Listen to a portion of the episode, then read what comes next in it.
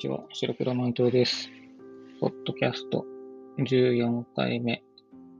を始めたいと思います。今日は10月5日水曜日ですね。よろしくお願いします。今回は、いいデザインとは何かというお題で話したいと思います。前回、前々回、ウェブサイトのマーケティング周りの話をしていて、次もブランディングの話っていうふうに言ってましたけど、まあ、ポッドキャストのカテゴリーデザインにしているし、デザインの話も混ぜていかなければと思って、ここで少しデザインの話もしたいなと思います。で、デザイン、まあいろんなものがありますよね。ウェブデザイン、グラフィックデザイン、工業デザイン、パッケージデザイン、まあ、ファッションも一つのデザインだし、でそういったもののいいデザインっていうのはどういうものを指しているかというところで、まあ、多面的に多角的に判断するべきだなと思っていて、で、あとはその媒体によっても多少の違いはあるのかなと思いつつ、でも今回ちょっと考えた限りだと、割と全般的に言えるのかなという気はしています。で個人的にこう大きく分けて3つぐらいの評価基準があると思っていて、3つざっと挙げると、えー、機能的であるかどうかと、あとはもう一つが、まあ、純粋に美しいかどうか、綺麗かどうか。で、三つ目が目的を満たせられているかどうかに分類されるかなと思います。では、一つ目の機能的であるかどうか。これについては、その、まあ、例えばウェブサイトとか、アプリケーションとかであれば、そのもの自体がきちんと読みやすい体制になっているか、アプリケーションだと扱いやすいユーザーインターフェースになっているか、というコンテンツがきちんと読み取れる、扱える状態、機能が正しく機能している。機能が正しく機能している状態。まず、まあ、その最低限コンテンツを取得できるか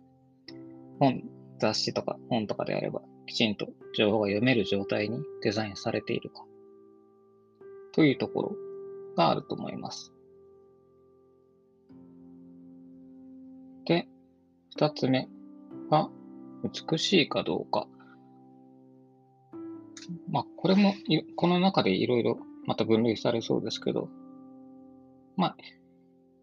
これを同業にしても、一般の人が見ても、あ、綺麗だな、可愛いなとか、美しいなと、パッと感じられるもの？まあ、雑誌のこの表紙めっちゃかっこいいなとか、このプロモーションサイトめっちゃかっこいいとか、パッと感じられる美しさ。まあ、あとは同業が見て、この細部の作り込みがめっちゃ綺麗だな、細かい余白がうまくデザインできてるなとか、見た目に関わるところですね。なので、ここは、まあ、写真とかも含めて、文字タイポグラフィーもそうだし、そういった内容とはそこまで関係がない、純粋に見た目の美しさが、まあ、デザインがいいというふうに言われたりですね。まあ、ここが一番わかりやすくデザインがいいって言われるものかなとは思います。一般的に言うと。で、三つ目が、その目的を満たせられるかどうかというところですね。よく言われるのが、まあ、日本の某有名 EC サイト、EC サイトが集まったところだと、まあ、チラシみたいなグラフィックが縦にボンボンボンボンと並んでいて、まあ、デザイン、見た目としてはそんなに美しいものではないけど、あのスタイルがめちゃくちゃ売れる。という。要は EC サイトの正義は物が売れることなので、そうすると、見た目のデザインが美しい、綺麗だなっていうことより、商品が売れることの方が、その EC サイト運営者からすると、いいデザイン、いいウェブサイトであると思うんですね。機能的であるかどうか、美しいかどうか、目的を満たせられるかどうか。で、もちろんその全てが満たせられているのが一番もう最高、それ以上言うことがない状態だと思うんですけど、えー、発注者、そのデザインを依頼する、依頼する人にとって何が大事か。その必ずしもその目的が大事ではないケースもあると思っていて、なんか、えー、そうね、名前を出すのはあれだけど、こう、ウェブマガジンなのに、めっちゃ読みづらい。でもすごい写真とか、間の取り方とかが綺麗で、本当にすごいおしゃれでモダンなウェブサイトがあったりするんですよね。で、それはもう、そういう雰囲気込みでの媒体である。まあ写真を主に見せるっていうのもあるんでしょうけど、でそこで多少の読みやすさ、扱いやすさ、その機能的、まあそのさじ加減もありますよね。その機能を最優先して、多少見た目が、まあめっちゃ普通の状態でもその方がいいか、多少機能を犠牲にしても美しい見た目であることの方が大事であるというケースもあるので、そこは発注者がどういった状態のものを良しとするのかっていうのをすり合わせないといけない。で、それらが、その、そういう3つの判断基準が相関関係もある場合もあれば、完全に独立したものでもあるっていうところが、こう、なかなか難しいところで読みやすくて、扱いやすくて、それが美しさにつながって、さらにそれらがひっくるめて目的も満たせられるっていうケースもあるし、全然扱いにくくて、めっちゃ見た目も全然綺麗とは言い難いけど、面白いアプリケーション、面白いゲームとかも存在するわけで、因果関係があったりなかったりするのではないかと思います。だから、こう、アクセシビリティとか、そういう機能的であることいや、逆ですね。機能的でない、読みやす、読みにくいじゃない、扱いにくいじゃないかっていうふうにして、それで全て否定するのもちょっと違うなと。それを前提にデザインしてるんであれば、別にそれはそれでデザインを発注した方がその状態で良しとするのであれば、それは別にいいのではと個人的には思います。まあでも難しく、まあ公共のものとかだったら別だけどね。うん。道路の標識がめっちゃ見づらかったらダメだしね。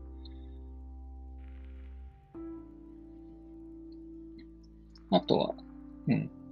本、書籍、想定デザインとかもそうですよね。作家さんの、と、あとその、本の内容とか含めて、それに見合った想定デザインをするのか、マーケティングありきというか、今、本屋さんでどういう書籍表紙のデザインになっていると手に取ってもらいやすいとかもあると思いますし、そうすると作家さん的には読んでもらいたい、売れ、まあ、読んでもらいたいと売れてほしいは結構近しいと思うので、自分の理想とする状態の想定デザインよりかは、たくさんの人の目に触れてほしいという思いもあるだろうし、まあもちろん逆のケースもあるだろうけど。なので、こう、一面だけを見て、いいデザインか、良くないデザインか、とは言い難いし、あとはその発注者にとって、それが最良のデザインであれば、まあ、いいんじゃないかなと思ってます。前にノートで書いたんですけど、美容師図で、その、自分にとって理想の髪型があって、こうしてほしいって伝えて、で、髪を切ってもらうわけですけど、プロの美容師が、あなたにとってこれが似合いますよっっていう髪型が本人にとっては、いや、ちょっと違うって思うことは大いにあると思っていて、バンボ個人もそうですけど、多分それってこう、ウェブデザイン、グラフィックデザインとか他のデザインの業界で置き換えるなら、多分プロが言ってる状態の方が正しい、正しいっていうか、そっちの方が本来美しい本来、いや、難しい言い方だな、ここ。プロの目から見ると、そちらの状態の方が美しいと思うけれども、本人からしてみたらそうではないっていうことがあり得ると。で、そうするとどっちを優先するかっていうと、本人がいいと思った方がいいんじゃないかなと僕は思うので、そういう意味で Web とかグラフィックとか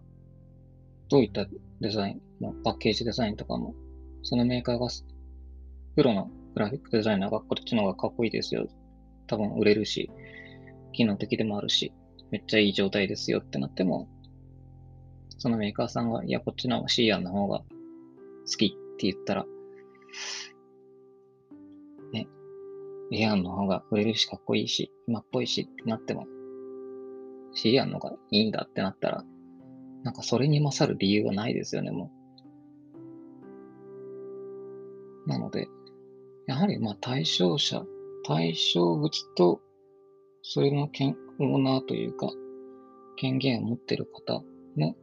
意見を最優先にデザインするべきではないのかなと思います。なんかそういうふうに捉えると、その、前のトピックスで話した、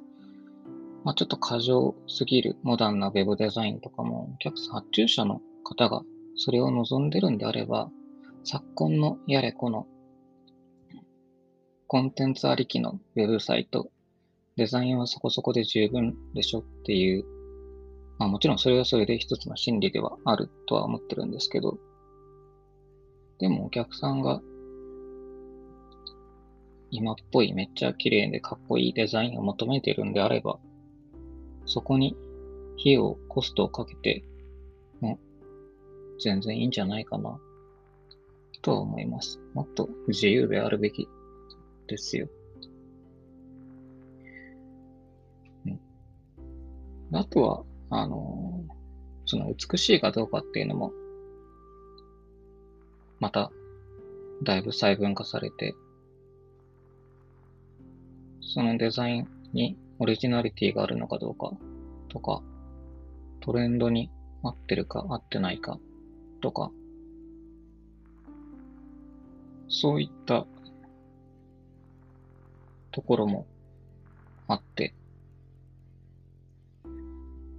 見た目めっちゃ綺麗だけど、なんか既視感があるよね。なんならどこそことめっちゃ似てるよね。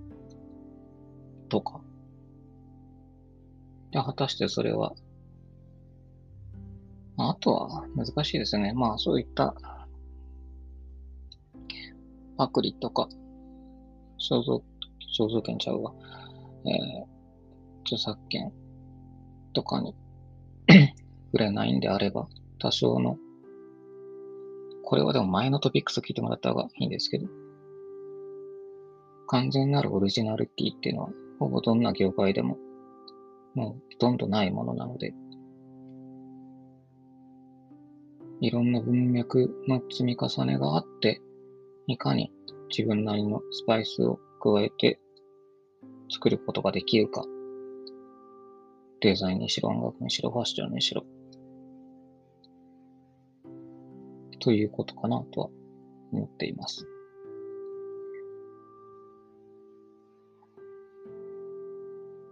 だからまあ若干話がそれるんですけど、M1 お笑いの大会もなんかたまに腑に落ちないことがありますよね。なんか面白ければいいっていう面もあれば、オリジナリティだったり、その芸人さんたちが去年、一昨年やったネタを同じ今年もやって、も面白ければいいのか。でも前に見たから面白さはちょっと減るわけで。あとは、誰々がやったスタイルと一緒でも面白いっていう状態はいいのか悪いのかっていうところで、あの、お笑いこそ採点は細分化した方が絶対面白いですよね。オリジナリティがあるかどうかと技術的に優れているかどうかとか、あとは単純に笑えるかどうか。とか、なんかその練習しすぎた芸が、なんか練習が見て取れるようであまり笑える状況に持っていけないとか、っていうこともあるし、なんかね、細分化したらめっちゃ面白いな、とは思います。ああいう、えー、何でしたっけ？アイススケートとかもそうですよね。いろんな採点の項目がありますよね。あれと同じようにすれば、で、それがソースコアの方がいいんじゃないかなとは、いいというかよ、そよっぽどそっちの方が芸人さんはやりやすいような気はするし、あとは、あ、ちゃんと独自性を評価してもらえたとかの方が、やる側としては嬉しい気はするんですけどね。話がそれました。うん。なので、いいデザインっていうのは、いろんな面で判断すべきだし、最終的にはデザインを発注する側が判断するべきものだと思います。で、デザイナーとしてはその辺分かった上で、いかに自分のエゴを出して美しいデザインにできるかどうか、だと個人的には思っているので、頑張っていかないといけないなと思う次第です。そんな感じかな。ちょっと雑談入ったけど。はい。では、今日はそれで終わろうと思います。ありがとうございました。さようなら。